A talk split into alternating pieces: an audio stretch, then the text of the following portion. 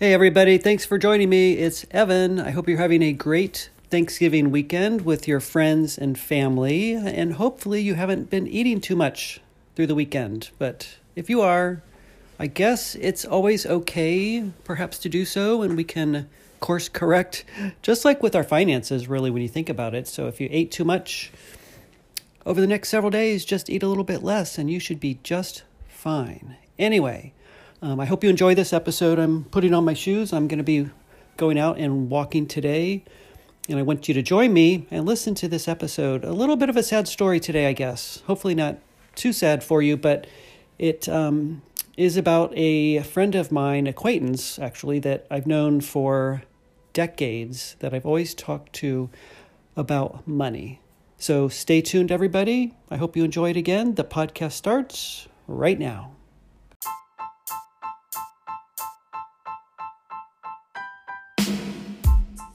Hey, before we start our episode, always remember if you don't want to be broke at 40 like I was, or if you are broke at 40, stay tuned on a weekly basis where I explore the basics of personal finance and, more importantly, the behaviors that can bring you from broke to brilliance, whatever you think brilliance may be. And as always, this podcast is for entertainment and educational purposes only. Please consult with a financial advisor if necessary. My name is Evan Thomas, and this is the Broke at 40 podcast. Happy Thanksgiving, everybody. I thought I would pop into the podcast and create a short episode today about somebody that I've known in my life that had a really large financial impact on me, although this person really didn't know it. And my guess is that for all of you listening to the Broke at 40 podcast, you may have people in your lifetime that have had a substantial impact on you in many different ways. And we're going to be focusing today on a fin- financial impact. And you probably have people in your life that have told you about money through the years, either from a good perspective, maybe, or a bad one. And of course, you're listening to the Broke at 40 podcast. And so you probably want to do better with money, just like all of us do. And I wanted to share a story with you today, a true story about an acquaintance friend of mine named Tom. So let me go back and tell you the story. As you guys know, for 30 years, I've been working since 1990. Um, and my career has spanned, of course, 30, 31 years. I was a financial train wreck for 15 of those years. As you know, and then I got my act together at age 40, and now I'm age 55. And I just I wanted to turn on the microphone today for Thanksgiving and tell you this story. It's a little bit of a sad story about this acquaintance accountant friend of mine named Tom. So I have a, a really close friend that I've been friends with for 30 years. And back in 1990, he was better friends with this person. In fact, our age differences are about eight years apart. So my friend that I'm close to is eight years older than me. And then this friend of his, Tom, is eight years older than him.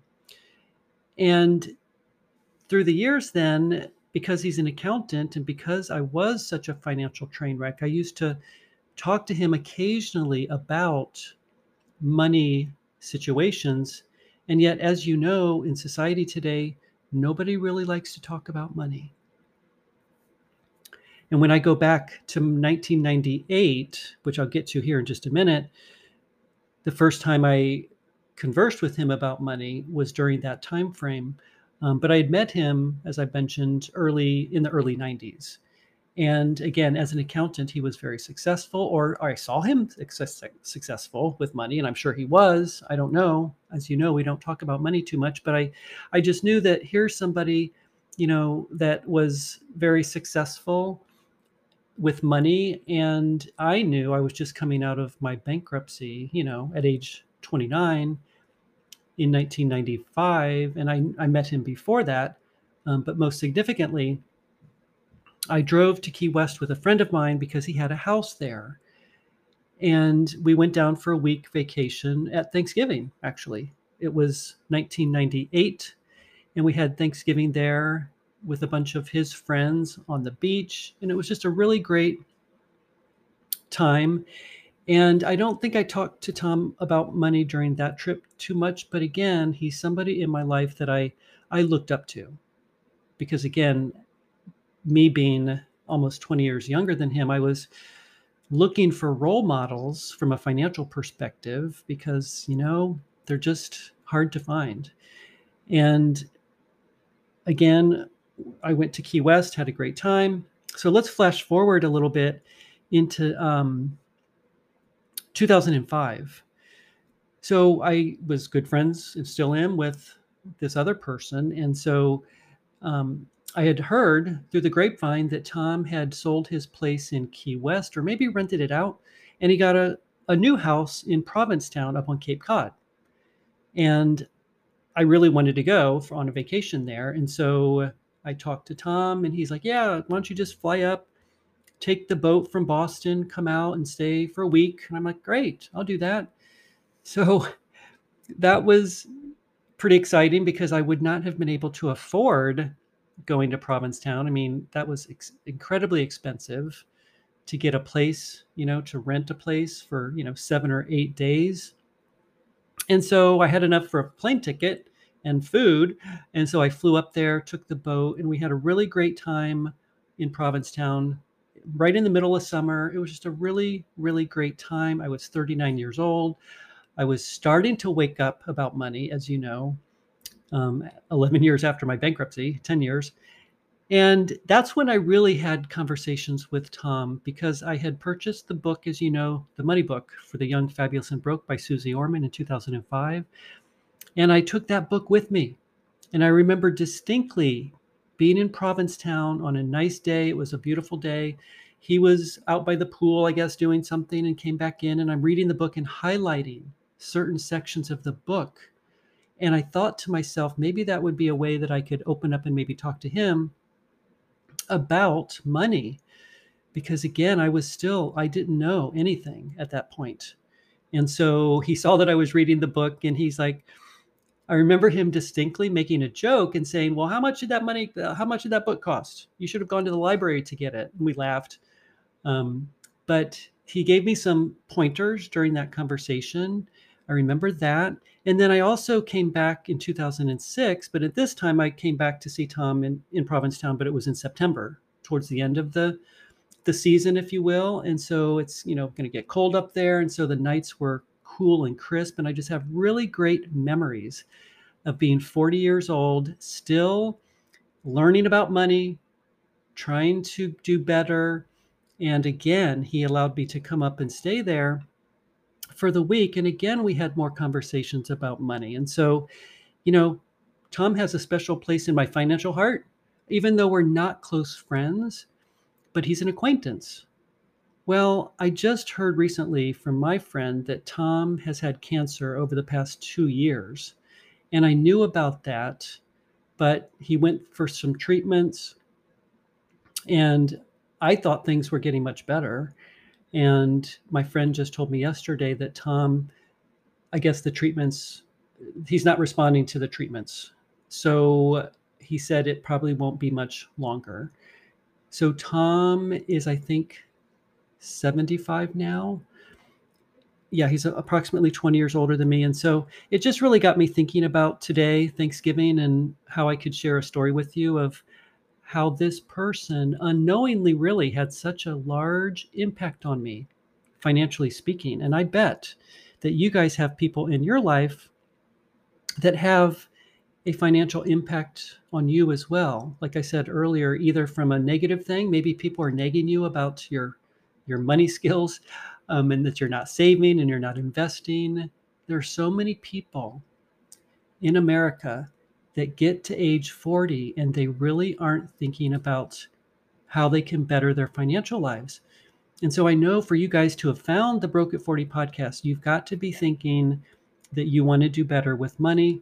So I just wanted to share this story with you because I hope that you have people in your lives too that make an impact on you, not just people on podcasts like me or on TV shows or YouTube channels or whatever it is, but hopefully you have some people that you can talk to to learn about money and have something to look up to in the real world other than just people, you know, that you see and, and you know even, even even people like me.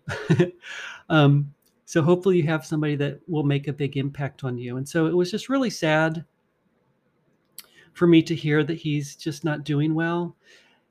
And so I just wanted to pop in today and let you guys know how thankful I am for this person, Tom. I hope I get to see him or talk to him. And, you know, I'm just not really good with these kinds of things, with dealing with death and all the, those kinds of things. I'm just not good at it. And I have to get better with that. And I also know that I've shared with you before that you know, when I when I hit 40 years old, I became obsessed with saving and investing, much to my detriment, perhaps to some extent, because I had this ability to compartmentalize. And if I if I knew that I wasn't having the type of relationships that I wanted to have, either with friends or whatever it is, I was able to kind of put that on the back burner and really focus more and obsess over monetary situations. My my goal, as you know, was just so strong. I had no doubt when I met Tom and I started picking his brain about money. I had no doubt that I was going to do okay and that I was going to make it financially speaking at at all costs, really. And that's when I started thinking about life in general and that it's not really about material items. It's not about what money can buy. And I want you guys to think that way too that it's just not it's just not about that. It's about the security that this money can bring to you as you build it. And i also want to say i saw tom for the last no i saw, I saw him a few years ago. We went to the mall. I remember buying some shoes. It was the three of us. Um, but there was one significant point in 2016 in november same as now maybe it was a thanksgiving thing but um, you guys know I have my spreadsheets that I keep in my planners, and I always make notes about impacts that people have on me, financially speaking, as I've been, you know, going through these past 15 or 16 years building wealth. And I'm looking at a note right now that I actually put on my spreadsheet. I had a conversation with Tom in November of 2016. Again, I'm, I'm not in his everyday life, you know, but my other friend, the three of us got together at an Italian restaurant, and I made this note. It says, per an account from an accountant perspective, November 2016, Tom, dinner at this Italian restaurant. And I just wanted to, he, he had a conversation with me about the significance of as you build wealth, what does that really mean from an accountant's perspective? And so I made this note. And um, I also want to say that at this point, right before I hit record, I wanted to make sure that I went back to my build a budget, my big pick spreadsheets. At the end of the year, I always record how much money I have at the end of each year. And I've been doing that for like 16 years, as you know. So in 2016, at the end of the year, I logged that my investments were $478,000. So I was I probably had a net worth of, of about 500,000 at that point when I had this conversation with Tom. Because that to me was like the halfway point. So I must have been feeling pretty good about the years from 2006 to 2016 where I was able to get to a $500,000 net worth. And then because as you're building wealth and you're adding more money to it, you guys know that in 2021 I got to a 1.1 million net worth and I'm thinking to myself, okay, wait a minute, that's only five or six years to do that to double the money, right? So it obviously, if you don't have much in your investments, the compounding interest doesn't take effect. And so anyway, we also know that over the past five years, I was logging and I looked at how much my portfolio had increased every single year, and it was about nine or ten percent per year from t- 2016 until 2021. Of course, I haven't logged my 2021 uh, numbers quite yet because we're not at the end of December quite yet, but I'll share that with you. Um, so back to this conversation that I had with Tom, I was always wanting to talk to him about money. So I was always excited if I, if I I'm going to see Tom, I'm going to talk about money. um, and not details. He never knew where I was and things like that. But during this conversation, he said, and I have a note here that says, dividing that principal alone by 40,000. We must have been talking about having a million. And he said, you know, dividing that principal alone by 40,000 per year would really last 25 years. And obviously, I knew that. And obviously, you know that. But with inflation, then of course, you have to back into that. And that's where people, you know, you have to think of it in terms of inflationary standpoints as well. But I have notes here that say the money's going to continue to grow, as you know, and probably get more than the three or 4% overall when you backtrack, as I've been talking about in recent episodes. But it was interesting that at this point, I had an aha moment where I was just thinking 25 years, wow. If I just keep going, if I get to 550,000, if I get to 600,000, if I get to 700,000, if I get to 800,000. That was my goal. I just really wanted to get to a million and then see what I could do from there. And so as I'm looking at my notes here, I just again, I uh, that that had such a significant impact on me. Um, again, going back to November, November of 2016. So, as I wrap up this episode again, I'm just kind of rambling about this the impact that this person had on me, financially speaking. And you may again know people as well that have an impact on you. So, leverage people in your life. Don't think that you can't talk to people about money. You can. That's a big problem in our country. I feel that we just don't open up we just don't talk to people about our feelings and thoughts about money. And you can do it in a way where you're not talking real numbers, but you can just kind of pick their brain and learn about certain things and what people are doing.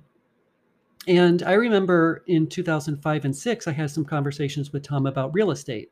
There was a point in my life over the past 16 years or so that I thought that I would get wealthy by real estate. I know, crazy, because I've shared with you that that is something that I knew in my heart made me too nervous. So listen to your heart, listen to your gut. If you don't feel like you're the type of person that can deal with the real estate, and, and a lot of people make a lot of money in real estate, you know, they certainly do, either by renting out properties and doing all that. But I knew in my heart that just was not me. And I think I recall having a conversation with him about that. You know, he had bought some properties, as I said, in Key West and Provincetown and did quite well by selling them. I'm sure. I don't know how well.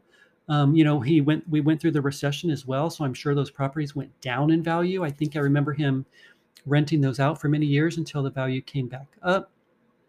But anyway, listen to your heart listen to your brain, your gut when it comes to money and what you guys want to do as you position yourself for greatness in the years going forward.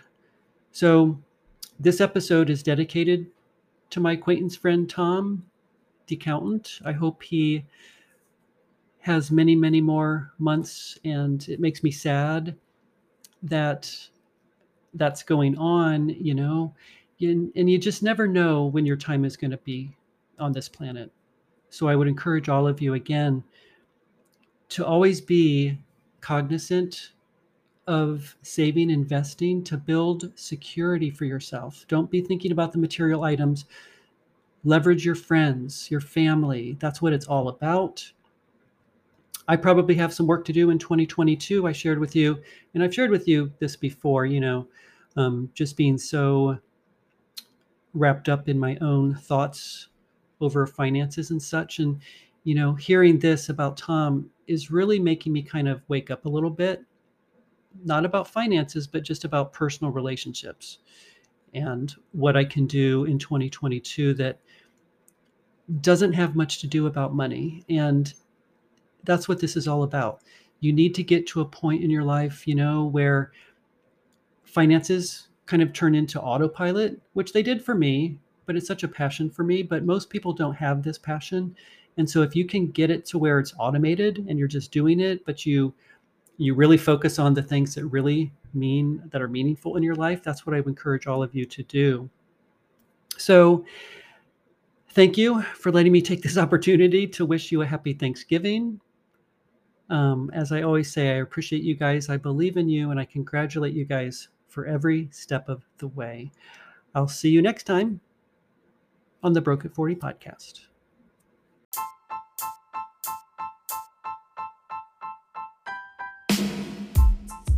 Alrighty, that's going to do it for another episode, everybody. Hey, I've got a favor.